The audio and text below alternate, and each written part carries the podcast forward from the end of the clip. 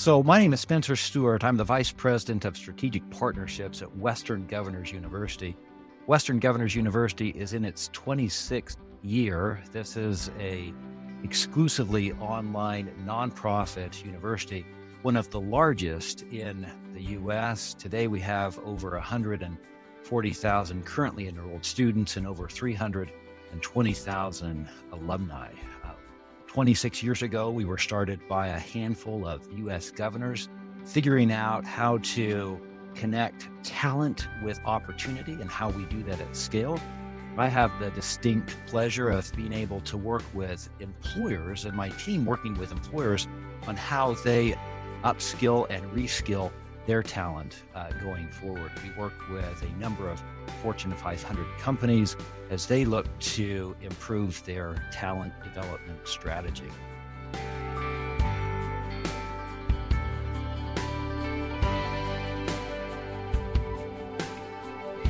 Our guest today is Federico Demarin, who is the Chief People Officer at Group M. Federico, it's a pleasure to have you on the show. Let me just start by asking a very, very simple question. Group M is part of the WPP family. Uh, Jess and I know a little bit about WPP, one of the world's largest, if not the world's largest, uh, advertising company. You are the chief people officer. And I believe your mantra is at Group M, we make advertising work better for people. Federico, can you uh, introduce yourself and a little bit about your work at Group M. Sure. Thank you very much, and I appreciate the time uh, to uh, to do this. It is always important to talk about this.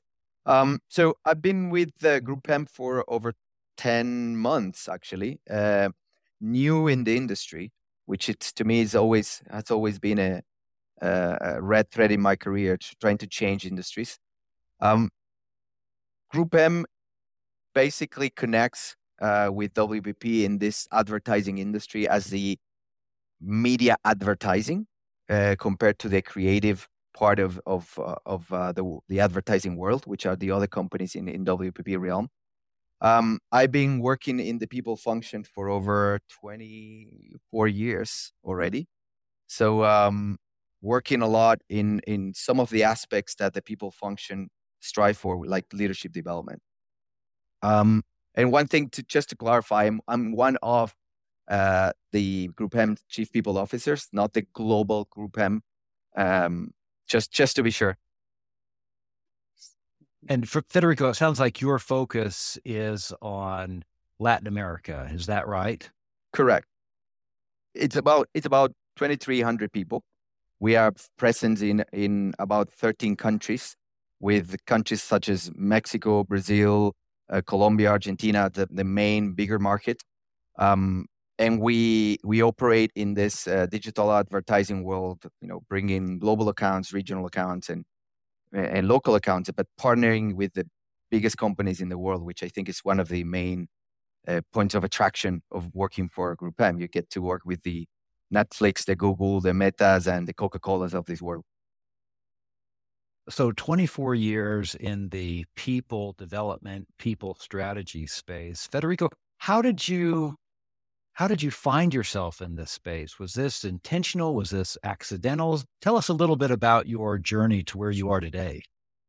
Interesting question because uh, i've heard similar stories from different people that work uh, or developed in the hr function back then. Um, i was studying business administration. I was working in marketing in budweiser um, and my goal was really to work with different cultures and and and travel through the world and experience different ways of doing things. And that's how my first experience in, in HR came up with uh, Reuters, a news agency, a fantastic company, a true global mindset. Uh, this was back in 1998. Um, and it gave me the opportunity to to understand the world of of HR and and people, which up to that moment I thought this is payroll and personnel files and employer relations and and that, obviously that that was not the reason why I got there. And immediately I found out this this is something I can strive for because it's about helping people, it's about coaching people, it's about making things better for the business as well as for the people that work in the business. And I think as you as you mature, I started in in local roles, then I moved into regional roles, into different regions, into global roles. Now I'm back into a regional role, and it, it just gives you per- perspective. And uh, my approach to the function has changed a lot. I can tell you that as as you mature, um, and and how much you want to be, what success means for you as a professional. Fascinating, fascinating. Well, I would think for you, like many of us, the worldwide pandemic, COVID, was both a disruptor as well as an accelerator for mm-hmm. change. And so, as you think about the world of people development, people strategy, pre pandemic, and then post pandemic, what has been the biggest change for you because of COVID? How are things different within the people strategy space? Yeah, I think, you know, many companies had this poster wall saying, you know, people first, people are important. Uh, we are all about people. And uh, in many, many cases, it was true. Um, but I think the pandemic, you know, made many companies realize that oh, if we don't do something about this now, we may not exist after this pandemic. Um, so many companies realized that this cannot be just a poster. Um, people also had time to reflect on what it means to work for a company that truly cares about people. Um, many people also reflected on their personal journeys, their purpose, what they wanted from from life and from work, and the outcome of those inner conversations or even family conversations was, I don't want to spend time in a place that I don't enjoy. I don't want to spend time working for someone that I doesn't really care about me or it doesn't really care about the people they serve and what they bring to the world. And and to me, this is a fantastic change. Uh, that it's it's unfortunate that it came up through a horrible uh, pandemic, but uh, as a result, I think he has brought a, a fantastic, you know, new outlook, uh, and how companies need to share this outlook with their people. I think that's one of the things that we learned, perhaps I learned during the pandemic, is that life is really precious. Time is really precious. And there's opportunity in life to dedicate time and effort in a variety of ways. And individuals, I think, have choice and they can either work for company A or they can work for company B, they can work for company C. One of the things that we've been hearing and seeing in our work is this notion of talent shortage, and that between supply and demand, especially individuals who have college degrees, there are more job openings than there are people to fill them. At least that's the way it is domestically here in the US. Can you speak a little bit about what you're seeing with this notion of talent shortage and how you and your team members at Group M are uh, trying to mitigate that? Sure, sure. And it's another interesting topic we were discussing internally uh, uh and strategically because you know this this war for talent and talent shortage it uh, it's been around for a while and last week we were going through an exercise and and one of of the consultants we were working with mentioned something that really resonated with me. He said there isn't really a talent shortage. It it's just that sometimes you put so many filters in it that the, then there's no one left after that. And yes it will be short. It's going to be a very short list. If you start thinking about, oh, I want someone that works in this specific location that works from Monday to Friday full time and it's available on the weekends. I need someone that knows all this, that has studied all that. And we frame talent so tightly that it's, it's very hard to find someone that ticks all the boxes. So, um, how do we unravel that and start saying, okay, what, what does it mean, the word talent? Uh, because we, we've been tying up that word to job descriptions and job requirements and location requirements and time requirements that suddenly becomes extremely specific.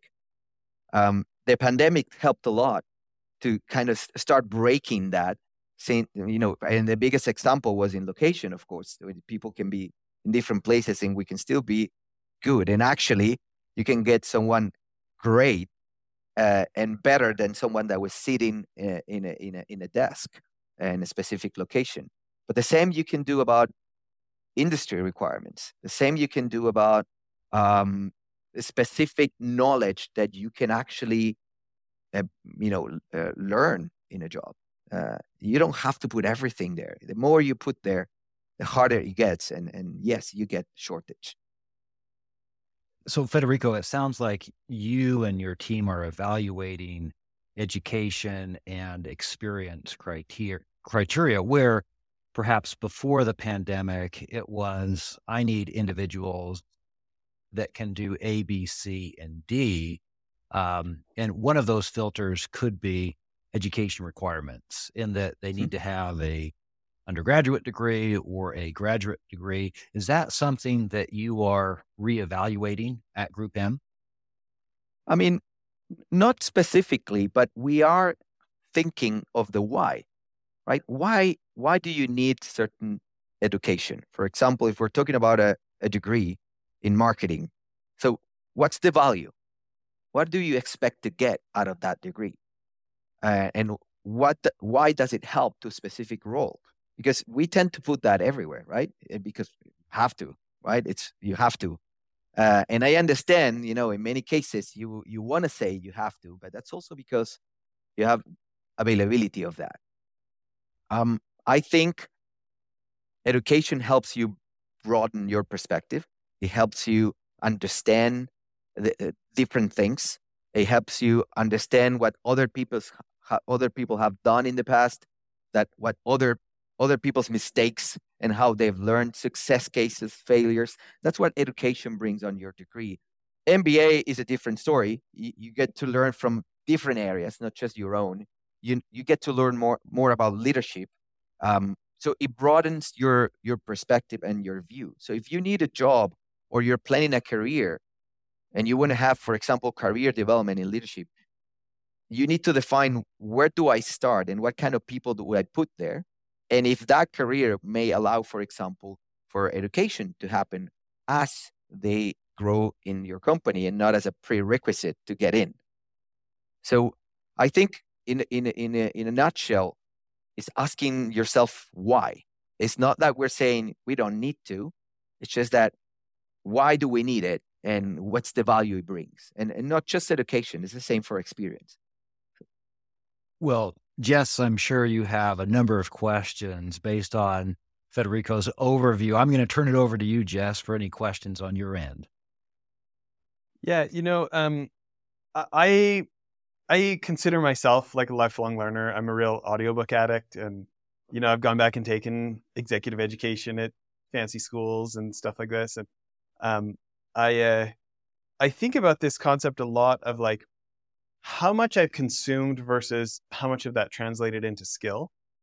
And I'm interested in your thought of like, specifically around this idea of like having people do enough meaningful repetitions outside the comfort zone that it changes from like, you know, like I didn't leave the I didn't leave the training meeting for both days of the seminar, or I didn't leave the Zoom call for the full hour of the training versus I actually have the capacity to now do something different.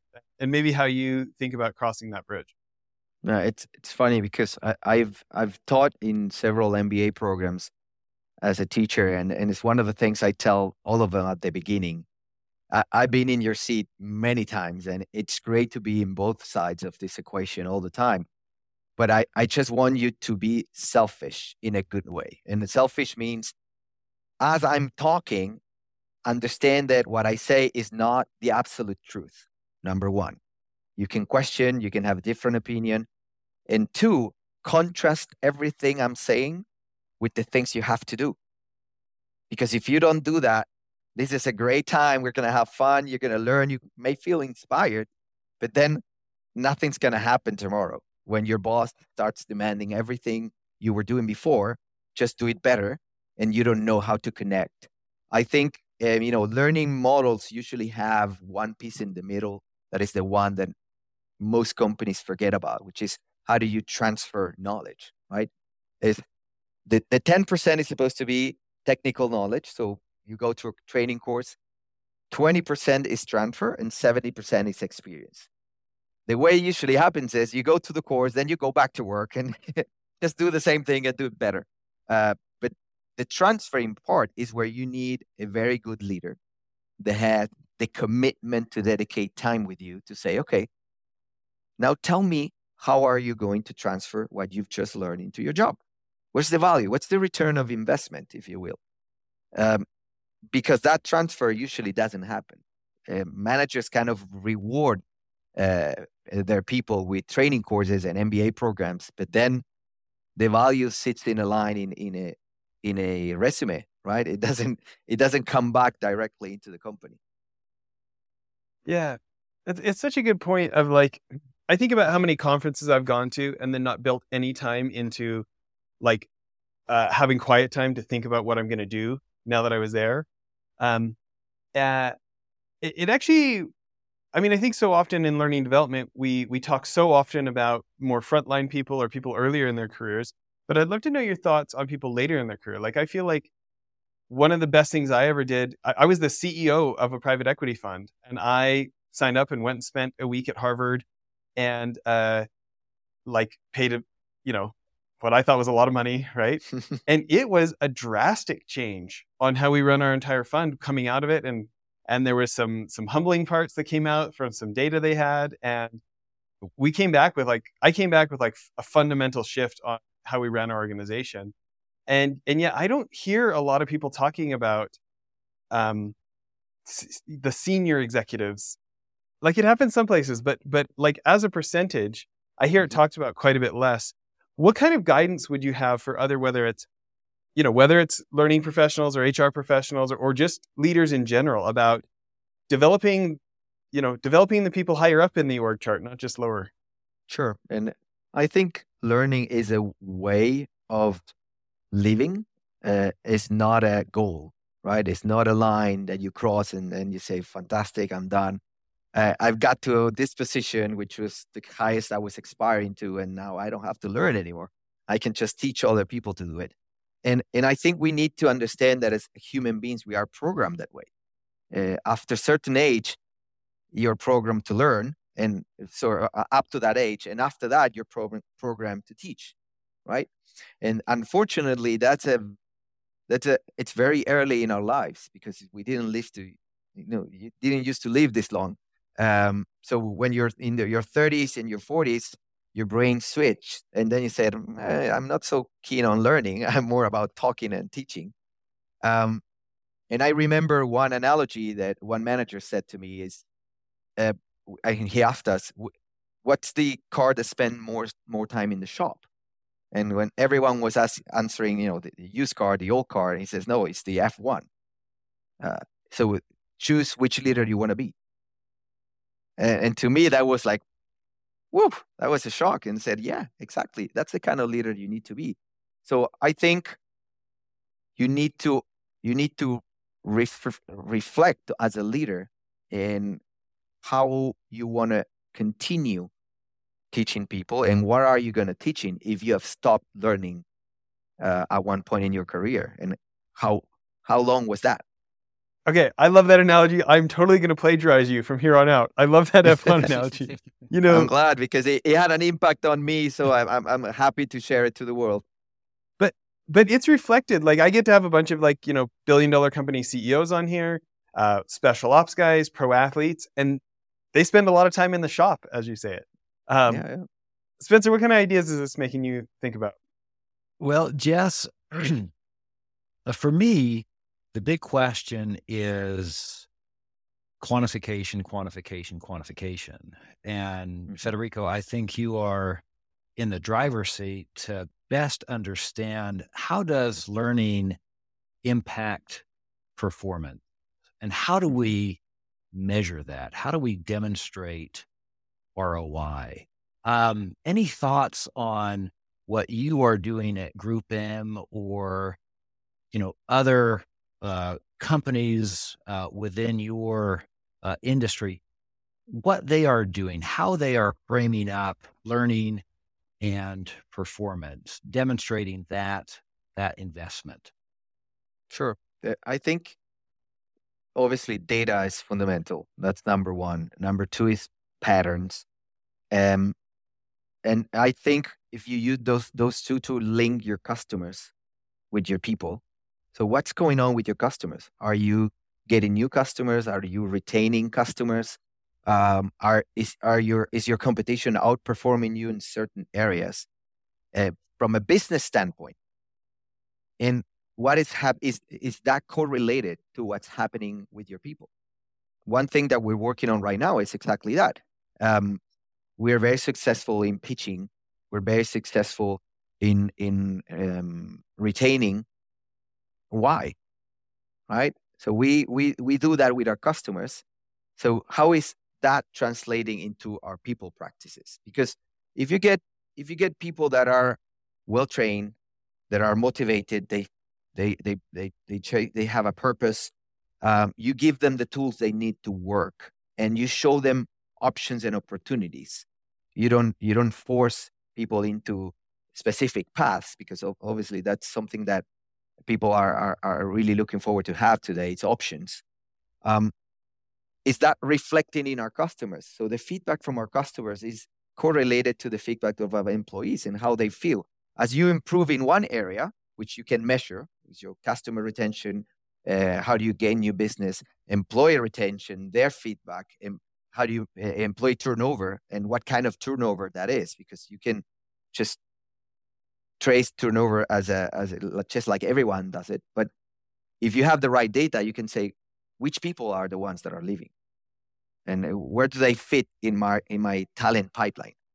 Uh, am I losing the people that are in their first two years, the, the, the, more senior people? Am I losing the people that I've mapped into high potential, high performers, or just the the people in the middle? But there's a lot of people in the middle that gets things done. So how is that affecting my customers? So uh, the more you analyze and track this data and you find correlations, this is where you can prove this is how what I'm doing on the people side is impacting those other KPIs. That's fascinating. So I have to ask Federico, a quarter century helping companies develop their people talent. You've seen a lot. What does the next 25 years in talent development look like? What are you most excited about? And maybe what are you most uh, fearful about? Or, or what are the things that keep you up at night? Oof, um, fortunately, nothing can keep me up at night. That's the one thing. Uh, but honestly, uh, I think there are many innovations happening. And how fast those innovations occur is one of the the concerns that I have. Uh, how do you keep your people close to those innovations so you're not lagging behind? And and, then you, what you get is a lot of people that tend to resist innovation and change versus people that can quickly adopt it. So uh, in, in artificial intelligence is a, a huge innovation. Um, to me is more of a question mark talking about these 25 years so besides replacing some very transactional jobs what other applications we're going to get out of this right we're thinking now about self-learning um, uh, artificial intelligence. So somewhat it's you're talking about a, a creation that can learn and can apply this learning faster than a human being. So what are we going to do in our people and how do we help them keep up with this? And how how are we transforming the way we work so people get more get closer to technology than than they are today?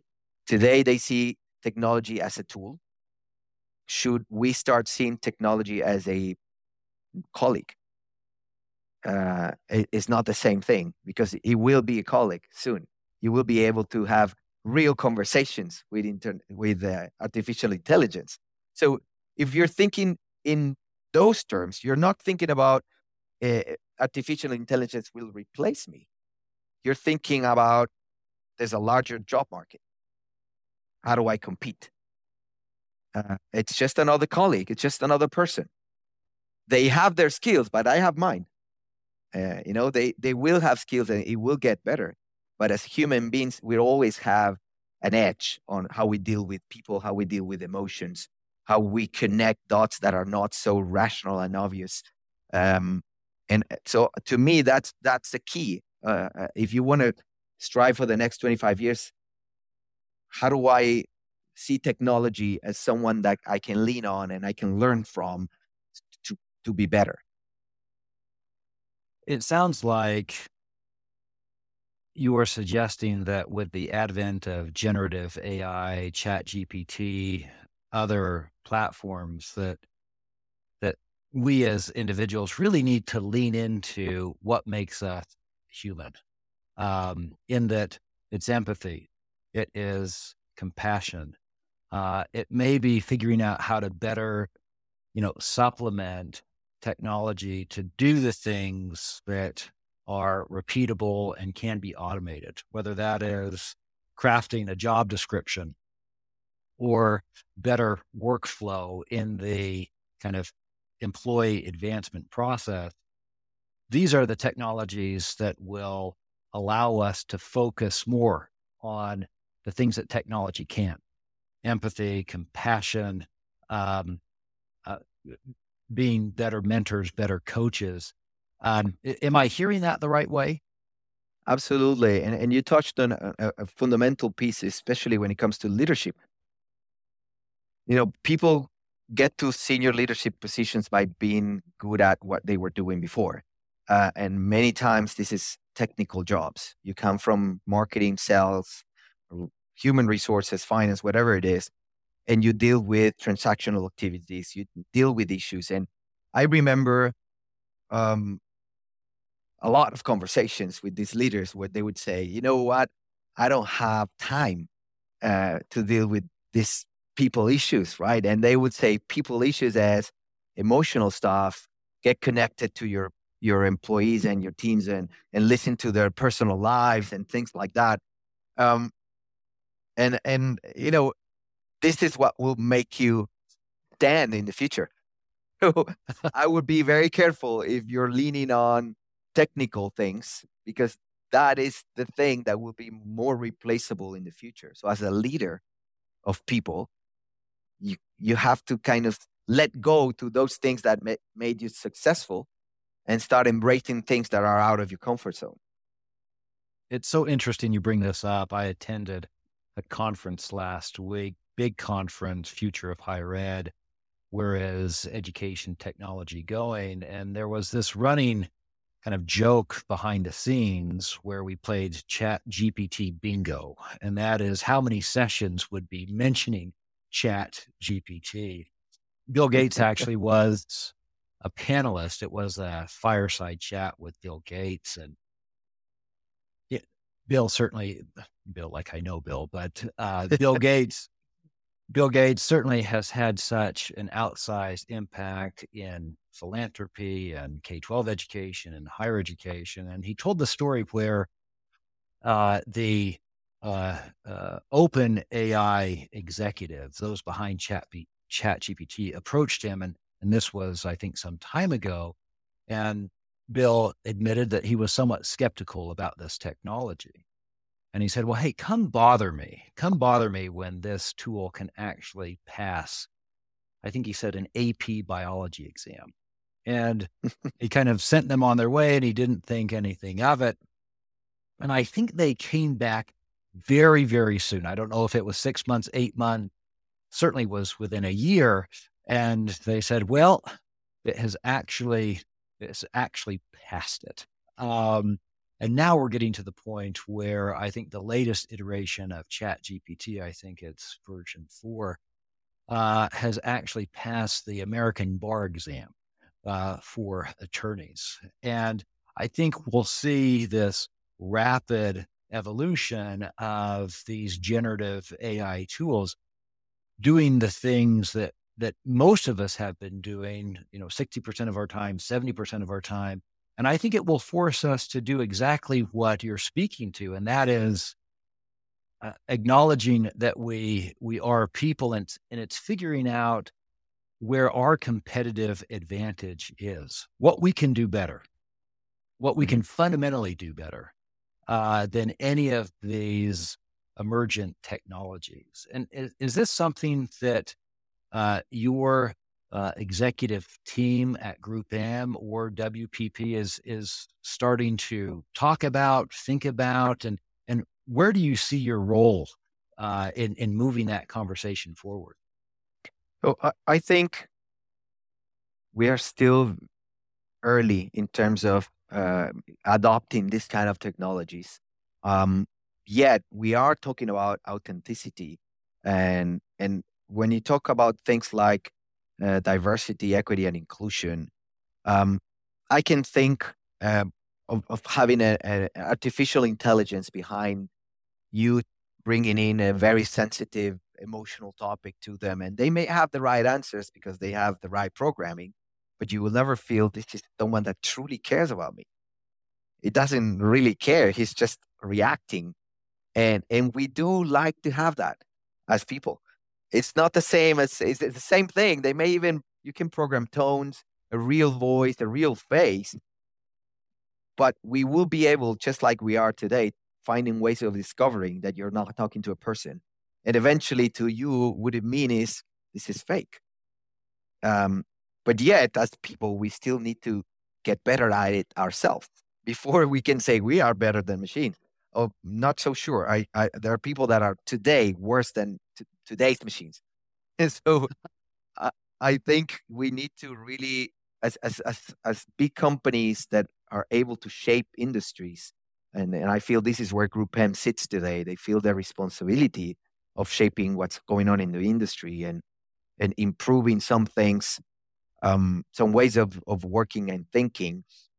We need to think: how do we bring this human element into our industry, into our business, in the way we deal? So with our customers, so our customers and our people feel this is authentic. It's not it's not a machine, but it's not it's not also a person that only cares about my money and only cares about my hours um, because you can get exactly the same feeling from a person uh, if you don't get that connection. So I think this is where Group M is today. Like, how do we have this employee proposition that is truly authentic and is empathic and is human?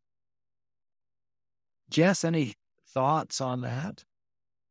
Yeah, I'm super glad that you went to this subject, Spencer. Um, my uh, Spencer knows my business partner Federico Nick, who's very technical, and um, I, I have this benefit because like on essentially a daily basis, we commute back and forth to work, my business partner. And every day he tells me about the new automation or the new AI aspect that he's built into an automation.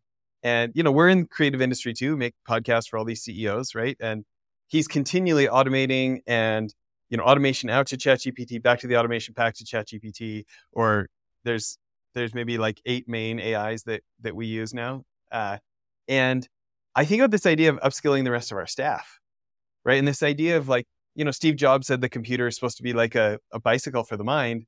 Well, then like, well, then AI maybe should be like the motorcycle for the mind, mm-hmm. right? And so this idea of like, you know, specifically in the creative world, like a power tool is only as good as the operator is at using it. And so mm-hmm. like, you know, I used to make money for for to pay for my snowboard passes by like having hard construction jobs that my friends didn't have, and I made twice as much as them. But like you take a construction worker and you add a truck, you get a lot more work. You add a construction worker and instead of a, a hammer, you give him a nail gun, you get a lot more accomplished if he knows how to use it right. right. Right. So my thought for you is think about this idea of like the the ability for, you know, new technologies and obviously, you know, flavor of the year, maybe a flavor of the decade is AI right now. But conceptually thinking about taking people who are good at something and now there's a new power tool available and upskilling them to be good at it and to and to come back to you with new ways they could use it. Uh, what what kind of how do you think about approaching that, especially with thousands of employees? No, of course. I think AI still needs to prove itself as a technology, and I think I'm I'm very much agree with uh, Bill Gates on that assessment because I get approached by I don't know dozens of of a, a new AI developers that are, oh, I have the greatest thing, and I ask, okay, show me your results. Where have you been successful? And it's, oh no, no, they were just starting. Like, okay, you talk to your colleagues, says, have you used this? No. And then it's like, okay, maybe we are facing something that will be disruptive and innovative, but is it ready? Um, I think I think we need to understand that we as people uh, sometimes are struggling to uh, become more like machines rather than staying in our core. Uh, I've read as a book, I don't remember its name, but it was like five months ago, that the genetics development in people and enhancements of people it is growing and, and, and accelerating as much as the technology. So we are competing in terms of who's going to be the best, right? The person or the machine. And probably the future, and I'm talking about long term, is, is a mix of both. So you're going to be an enhanced human being with some sort of technology helping you. And eh, it doesn't, it, it doesn't, you know, keep me up at night, but it's something that I am concerned about that we should not give up our, our humanity uh, just to try to beat the machine in, in, in, in the, in the race, uh, especially because with new technologies, new needs and new problems arise. And you always need the mind that can develop the next technology. So we keep learning. Also, uh, how do we make sure that technology let us continue being human beings? And this is, I think, it's world leaders kind of concern, and probably the big gates of this world that are behind the the research and development facilities behind this technology. Is like technology is great, but it has always pursued efficiency and effectiveness, right? You're faster, better. Um, but it's not the right direction today. You know, how do we shift that into making sure it's better for humanity and not just for profit? because profit without humanity, who's going to buy your stuff, right? Who's going to make that profit? So um, I, I think as, as world leaders and, and, and the leaders of, of the big companies that, that are at the vanguard of technology, we need to have some sort of an understanding together of what do we want to achieve as as a race, as human beings in the in this world. Um, because I don't think I don't think it right now is the, things are competing in their own path, and and th- this is not clear. Interesting. Well, let me let me ask a similar question in a different way. Let, let's look yeah. back. You know, I, I got my first sales job like 27 years ago as a 15 year old. Okay. And um, back in the day, sales jobs were not run off Salesforce or HubSpot or whatever your CRM is, right? Like mm-hmm. we had lists and the boss checked up on you and you had your sales meeting and stuff was on paper. And you look at like a major shift, like we're now going to implement CRM. And you've got staff who've been excellent at their job for 20 years who are now going to get left behind if they don't adapt adapt the new technology, right? And you think about large companies who are like, wow, now we need to get now we need to get a large number of people to adapt to this new technology without letting their current work fa- you know, without le- letting their current work suffer and and you know, thinking about change management like that, specifically with upskilling. Mm-hmm. What kind of principles do you have for people who are saying like, wow, we need to I need to upskill a whole company. And it can feel overwhelming, especially when you don't want to drop the ball with your customers. Sure. I think First, you need to have a very clear why, your purpose. What is it that you want to achieve? Um, you have to have some sort of a model. Uh, so there's a time when you you want to disrupt what you're doing. So what is it that we want to change in order to get there? Then there's a time for scaling. So what kind of and, and getting the right people with the right skills to do that. Um, and you said, okay, if this is the future and this is where I am and this is the gap, how do I test my concept. Then how do I bring it into something that my whole company has to digest? And change management and project management go together, though they're not the same. Um, I think if you have the right approach to change management that can lead you through this journey of disruption, scaling, and then execution, which is the last part, but it's also crucial. Uh, most companies jump from disruption to execution. They just test something, they like it, or everybody does it. Boom. Oh, just add a consultant in change management, add a project manager, uh, or hire, you know, consulting companies that charge quite a bill to get this done. Um, I think you need to have, as a company, the, the, the right profile, working in the right stages, understanding that if you want to reskill a whole company, it takes time, but it doesn't have to take forever because changes happen quite fast. So you will need to stretch, you will need to accelerate some things, but you have to have the right people behind each one of those stages. So you don't jump. You, you need to make this faster each stage, but do not jump from one to the other because then you, you get iteration. You disrupt, you execute. Oh, it's not as good. So you go back into disrupting, then you execute again. And, and then what you lose is a lot of time and, and you create a lot of frustration in people. Because once people see that, it's like, am I going to jump on this boat again? You know, we're changing what we just changed last year. Where's the, where's the value? You know, they promised me a lot of things and now I'm just working more. And now I have to change it again. Um, I think with technology, it's very important also not just copy what's out there. Um, really need to understand what the value for your customers um, what's the value for those people in the front line? Uh, is it really that this, this self associate feels now safer or more uh, skilled to address their customers, or they just feel they're wasting time? Uh, and if they feel they're wasting time, are they the right fit for this new process that you have, assuming it is the right one? Uh, and then you get into the development conversation. Can it be developed is it open to change? Where in, in the denial uh, journey is this person in? And maybe the answer is it's one or the other. It's the process is wrong or the people that I have is wrong. But you have to go through this carefully at the beginning so you don't go into this iteration of changing and changing and changing. It's funny how slowing down can speed things up. I think that's yeah. great advice. Um, Spencer, we've probably got time for another uh, couple questions here. Why don't you finish us off?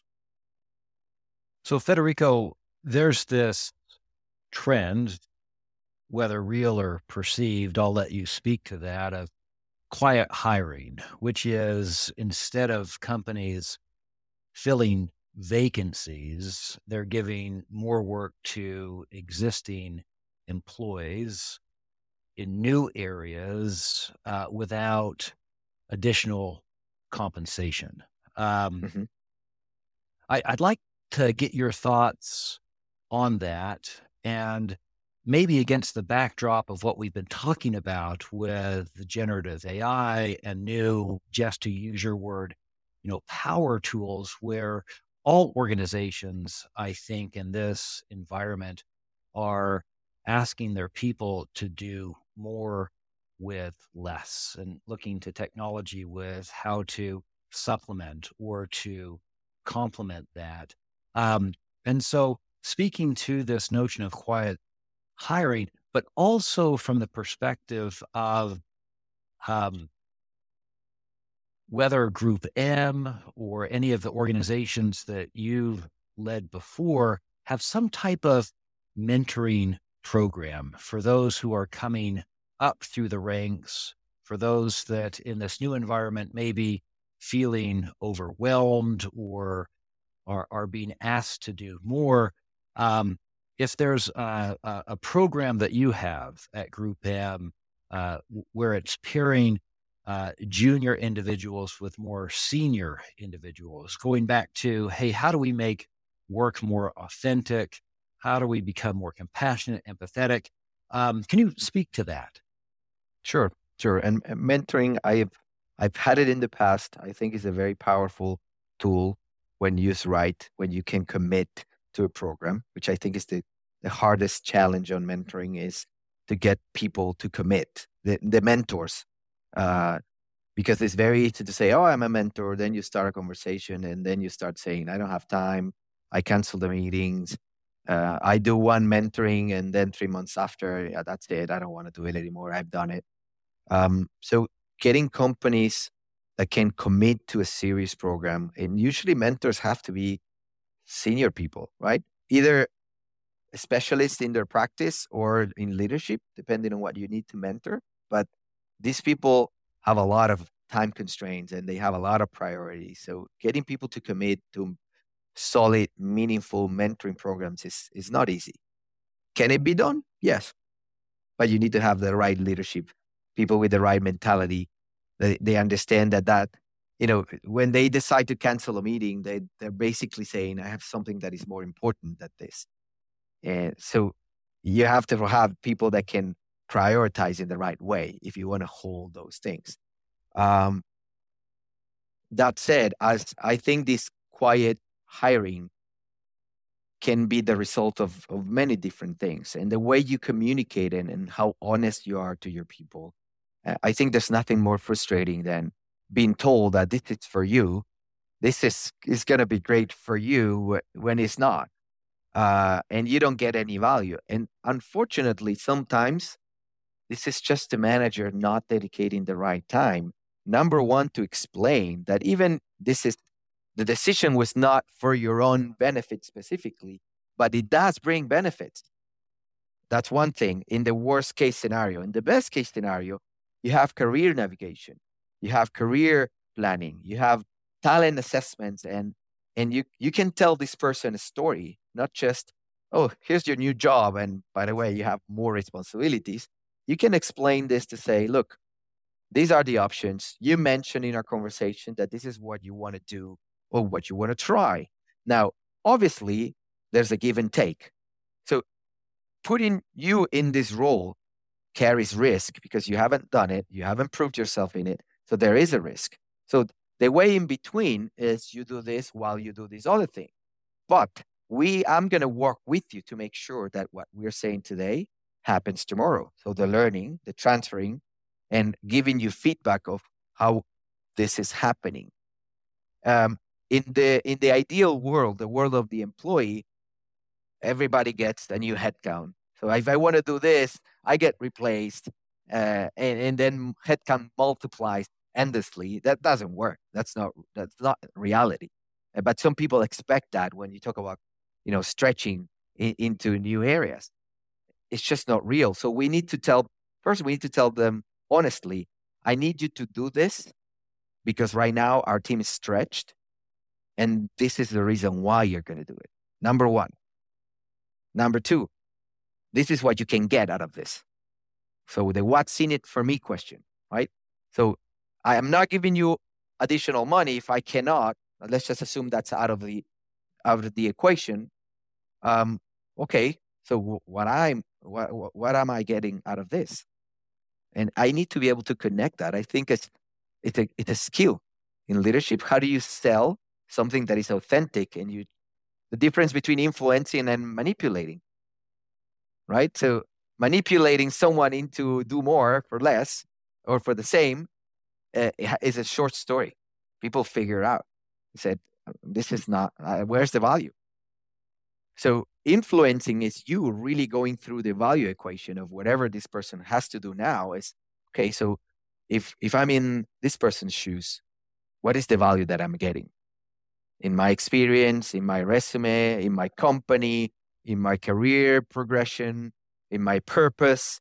There are many areas of value. You just need to find the right one for that person, but that takes time and it takes caring. You need to care about an individual, not just your own, you know, check boxes. Caring for that individual, I think, is so key Federico, you help oversee a large global organization. You have specific responsibility, as we understand it, for Latin America. When it comes to uh, talent development, um, one could argue that with a multicultural workforce, we have to tailor our programming uh, our frameworks to culture A and do it slightly different for culture B and, and culture C. I'd I'd love to get your thoughts on whether that is true or whether there are like fundamental themes that kind of unify all of us, irrespective of where we live and the culture that we bring with us. Sure. And I think it's it's something that companies have to figure out based on their own structure because they're obviously, if you're a, a small uh, entrepreneurial company that has 50 people, uh, is one thing. Uh, when you're in a global company, in our case, we are part of, of WPP, which is a huge company. Then Group M is another huge company. Then you have the agencies uh, with their own piece of culture too, and people that are in Group M functions within Group M. So there's and then, then there's the countries, right? So there are many layers of culture, if you will. So you need to be very careful when you talk about culture uh, because uh, uh, there are huge differences.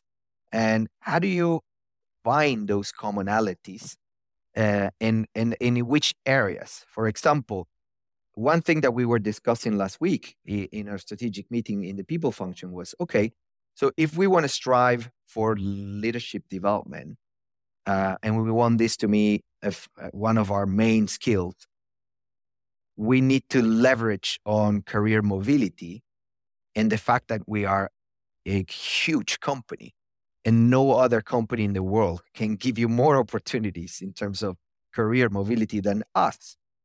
So if you understand that that this is a huge area of opportunity that you already have but you can be like super good at it what elements need to be transferable. So if you're in a Wavemaker agency and then you want to move to Mediacom, there has to be a core that would allow you to move.